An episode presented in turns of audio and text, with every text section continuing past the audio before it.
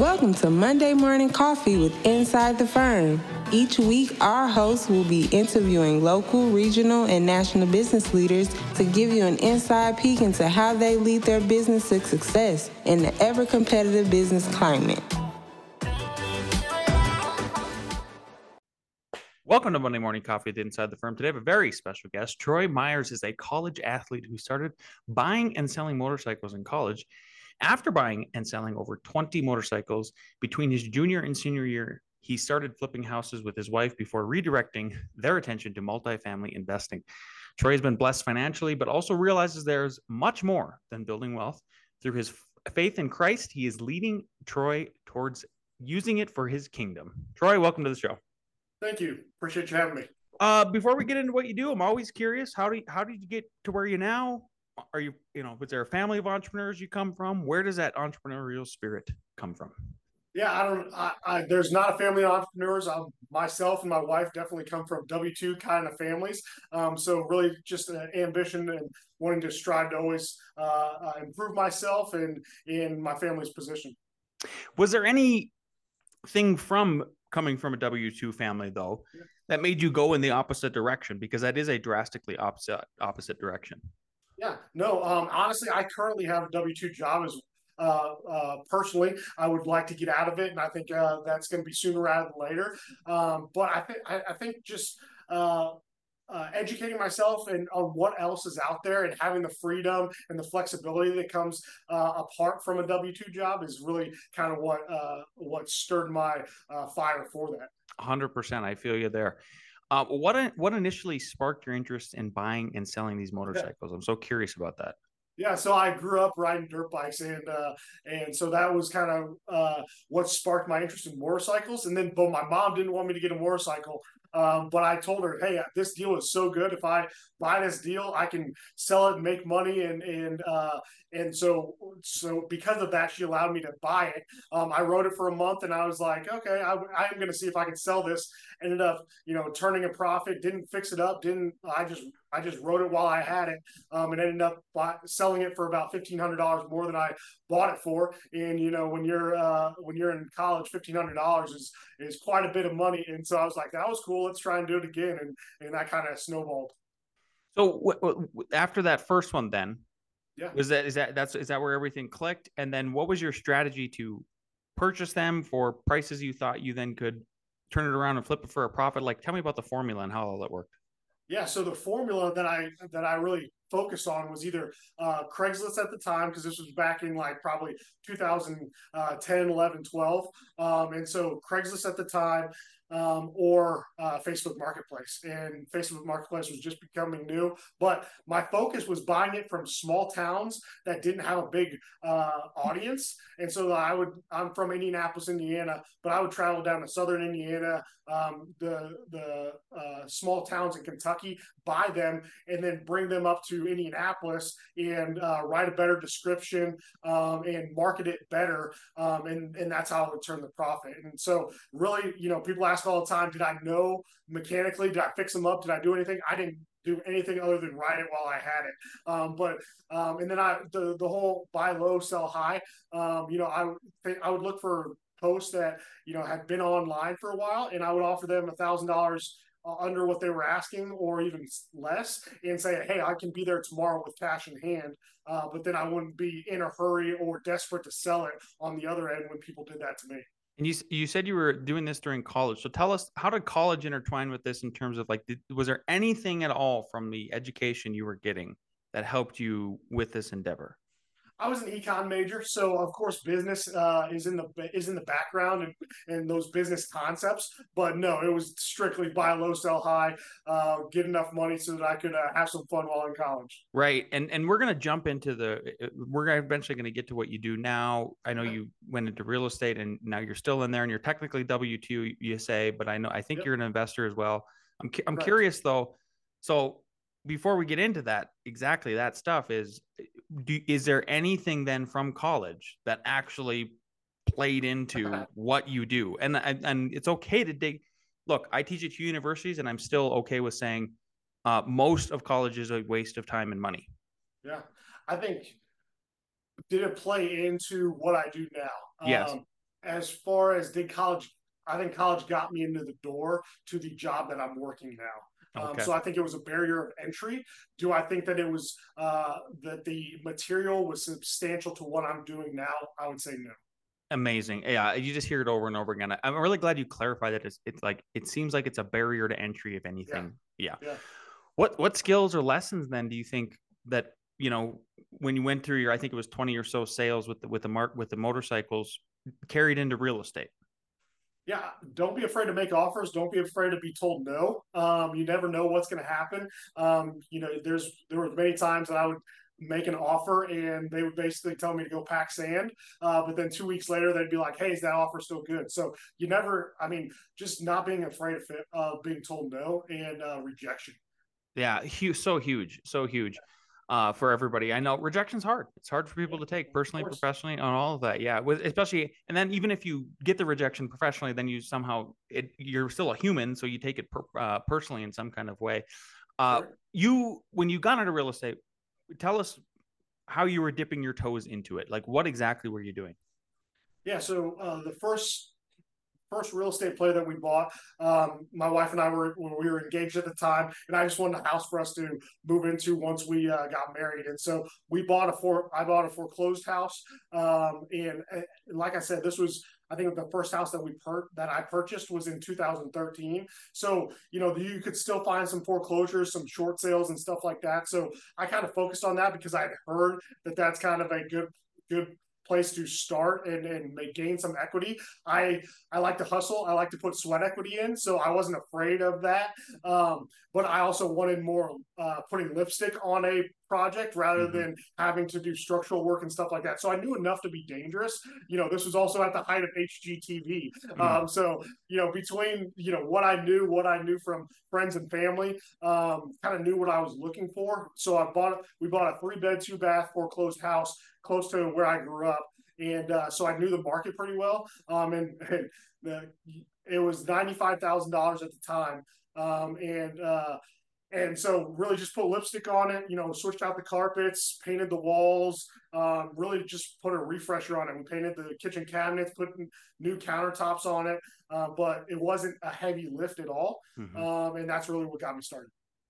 Uh, when what then was there a pivotal moment or experience though that once you started flipping houses like this is because it sounds like essentially that's what that was that made you want to focus more on multifamily um so that one so we moved into that one and for tax purposes uh we lived in it for or we owned it for two years two lived years, in yeah. it for a majority of that two years and uh then we flipped it um, and we ended up selling it for 155 um, and that then we snowballed that into the next one and we actually did that with our primary resident three different three or four different times before we kind of got into a more established home. And my wife was like, hey, I don't really want to move every two years anymore. And my job, my W 2 job, I've worked as a multifamily developer for a national multifamily firm. Um, and so I've I had that you know that this is eight years into my you know seven eight years in my career, so I've seen the benefits and kind of got a competitive advantage in the multifamily space because I do that on on the daily. And so that's where I was like, okay, well, let's dip our toes into duplexes and triplexes and small multi, uh, since we're not wanting to flip our primary resident every two years. And sure. my wife has a W two job, I have a W two job, and so we had the capital um, mm-hmm. to invest in some small multifamily, um, but we didn't necessarily have all the time to just keep putting our time and effort into flips on a consistent basis. Okay, beautiful. Yeah, yeah, that totally makes sense. Like that's a logical sequence of how it would work. I, yeah. I'm with you. Like I, I did the same thing as you guys in the sense of my first house, same thing. Lipsticked it. There wasn't a yeah. lot of really. There was some structural stuff, but I'm a, I guess, you know, I, I was a carpenter since I was the age of 13, so I, I could do some of that stuff, and I was happy to do it it was a beautiful endeavor. Uh, flipped it again for about for kind of the same kind of profit you're talking about and then moved into the bigger house. But I couldn't imagine either doing that over like for like a, over a decade or something. At some point, it's got to right. stop, and then you do get enough capital, you can then get in that bigger stuff. So so that right. that was great. I, I, would just recommend to anybody who's listening, like man, you you, you can that two year. The way it works with the two years is still in play. Like yep. it's a way to house hack. Like you can still you can still make it happen. You just have to maybe not have the brand new car or go on vacation and sacrifice exactly. for, for a few years. So the word sacrifice kind of brings me to my next question here, and I'm not saying you have to sacrifice uh, what you're doing right now in order to you know keep your your faith aligned with your business endeavors. But how do you find balance between yeah. all, all doing doing all of that and maintaining maintaining your faith? And how does that play into what you do? Yeah. So um, recently, one of the things that I put into play um, is is just protecting my morning and having that the the the kind of the miracle morning. You know, the book Miracle Morning and everything like that. You know, I do. I I think different people have different opinions about how that how that looks in their own personal life and i i've adapted it to how it looks in my life but like you know uh, really setting your priorities from the very beginning um, and having that unhurried time in the morning where you can do devotions do some affirmations um, and just you know get clarity. Um, and so you know really my priority list that i that i literally write out each morning like i'm a third grader is you know keep your priorities straight which is faith first family second and then everything else will fall into play. Um, and so really it's just that uh, consistent uh, reiteration to myself um, that that those are my priorities and those are and if if something if if if work is getting in the way of family time you know that i have my priorities out of whack and of course you know take it with a grain of salt because there are going to be times that you know there's the balancing act that needs to happen but it's that for me it's that consistent um, discipline of of reminding myself what my priorities are every day because uh, throughout the day I'll, I'll fail at it but like every morning just realigning yourself and your priorities i love that uh, yeah. I, you call, what did you call it? The uh, magic morning? Miracle morning. Miracle morning. Yeah. I ha- I call it the golden hours. Um, okay, so I, I love, but I, but like I have interviewed uh, several hundred very successful entrepreneurs. You're, you're, you're one of them.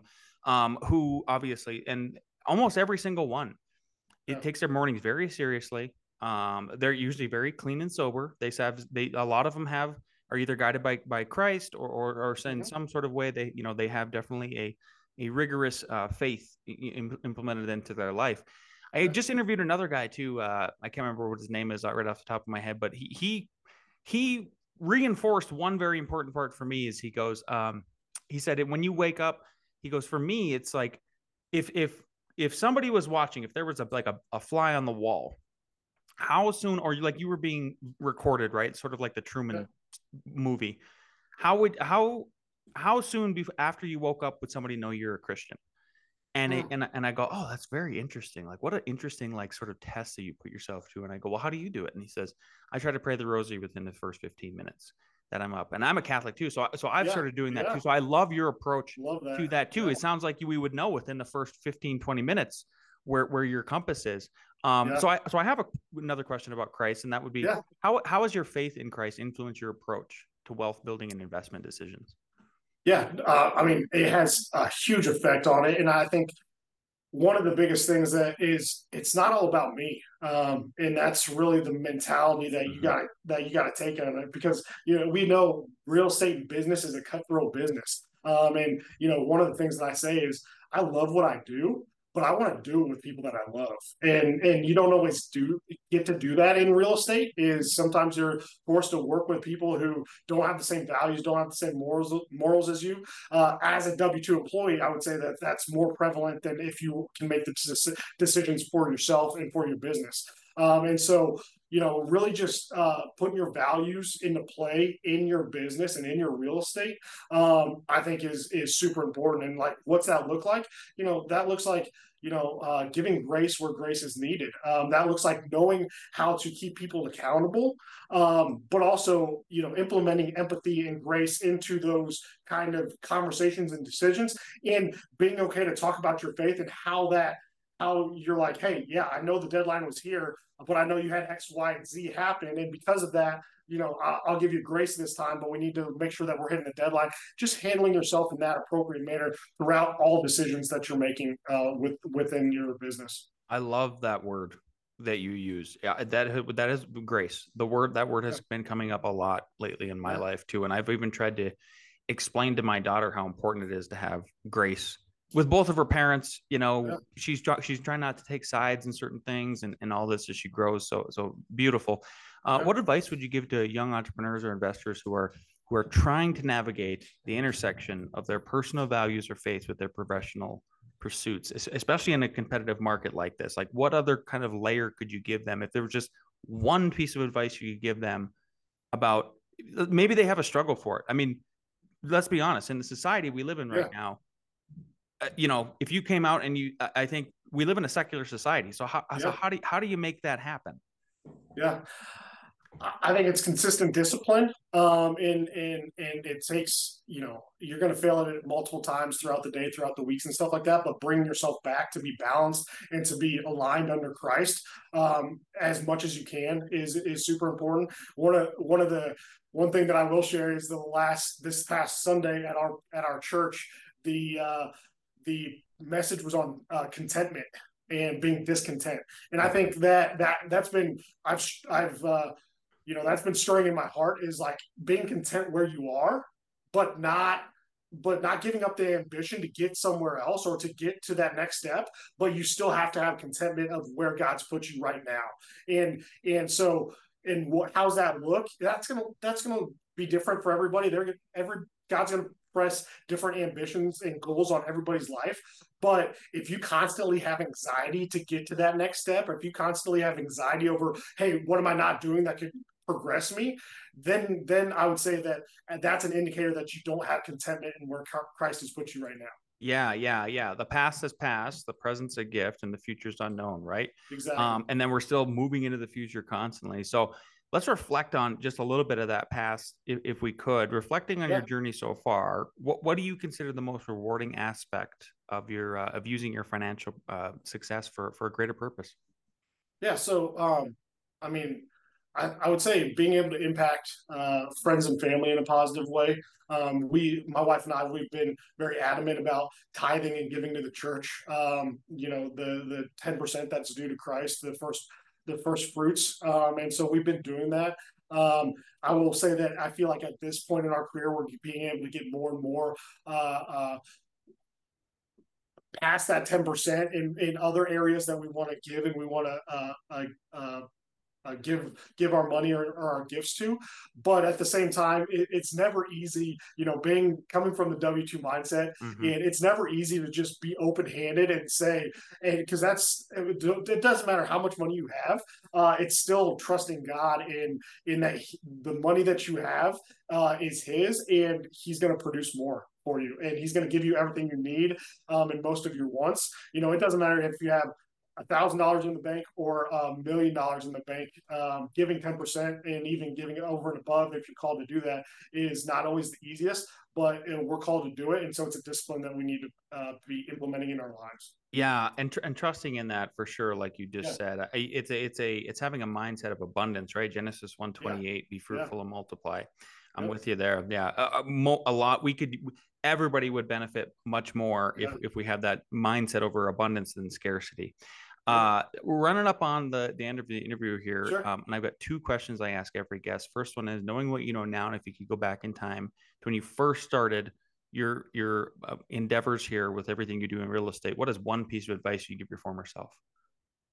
I would say uh, don't upgrade too fast. my wife and I, when we when we took steps up in our in our personal uh, houses and personal real estate careers, um, you know, we would we went from the fifteen hundred square foot to the thirty five hundred square foot to the six thousand square foot, mm. and and and we always joke because you know our our first mortgage was five hundred and thirty dollars. and We're like, man, that house had everything we needed. It was simple. It was nice. It was a three bed, two bath, two car garage. I know you can't get that everywhere, but you know, back in 2013, we could get that here in the Indianapolis suburb. And so, um, you know, I would say I, a lot of people who I'm coaching right now, I'm telling them to house hack as much as possible uh, because I think that's a huge tool to use that I didn't get. I mean, I did, I did a little bit just little because mm-hmm. you know flip the primary, but like if you can house hack and if you can keep stacking on that, I think that that's a huge concept to use right now. Hundred percent, and it's still it's it's the opportunity is still there all over. Oh, Despite course, the crappy interest rates, you you can do it. Uh, okay, last question here. If, if people want to get in touch with you, if they want to find, follow you, um, get, how can they do that? Yeah, Instagram, Twitter, and Facebook. My uh, Instagram handle is probably the best. Uh, it's Troy underscore Meyers underscore. Um, and so definitely reach out. Uh, and and I, I post our Airbnbs, I post our long term uh, portfolio on there, and would love to connect with uh, investors. Awesome. Thanks so much for being on the show today. We, we really appreciate your time. Thanks, Lance.